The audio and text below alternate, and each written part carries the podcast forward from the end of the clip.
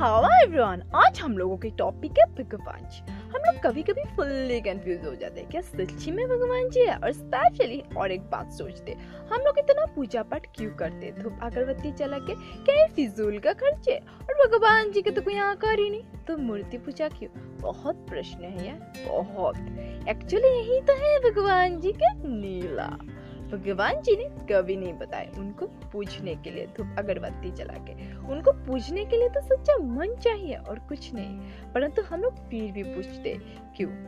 जब हम लोग दिन की शुरुआत भगवान जी के आराधना से करते तो दिन अच्छे जाते और दिल से सुकून मिलते।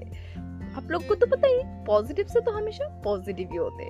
हम लोग जो मूर्ति बाज़ार से खरीद के लेके आते पूजा के लिए, जिसने वो मूर्ति बनाए उन कलाकारों को एक मुख्य स्थान मिलते समाज में और दो वक्त की रोटी।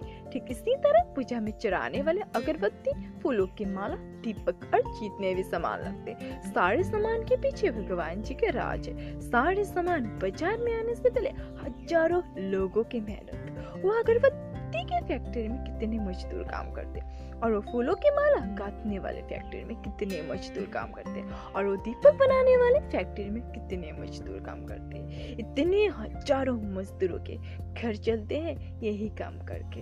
ये मामूली बात नहीं है। और वो लोग बहुत सुंदर तरीके से अपने अपने जीवन बिता रहे हैं। तब भी बोलते भगवान जी नहीं।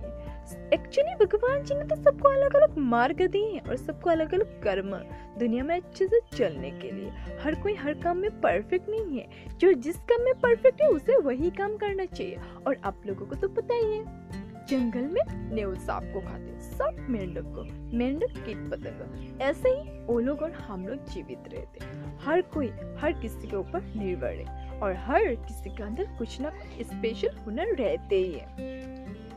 भगवान जी डायरेक्टली और इनडायरेक्टली हम लोगों को तो हर दिन हर समय हर पल हेल्प करते हैं। परंतु हम लोग ये समझ नहीं पाते क्यों पता है? हम लोग मनुष्य है ना इसीलिए। जब हम लोग प्रॉब्लम में पड़ते हैं तब उनको कोसते रहते हैं। अगर प्रॉब्लम में नहीं पड़ेंगे तो कैसे पता चलेंगे प्रॉब्लम से कैसे फेस करते हैं? और आप लोगों को पता है भगवान जी है कहा? एक्चुअली भगवान जी है हम लोगों के विश्वास में। अगर विश्वास है तो, तो ज़रूर भगवान है। और काम करते जाइए, फल के बारे में मत सोचिए। एक न एक दिन तो फल मिलेंगे। बोलते ना, सबर का फल मीठा होते ज़रूर मीठा होते चक के देखिए अच्छे लगते हैं।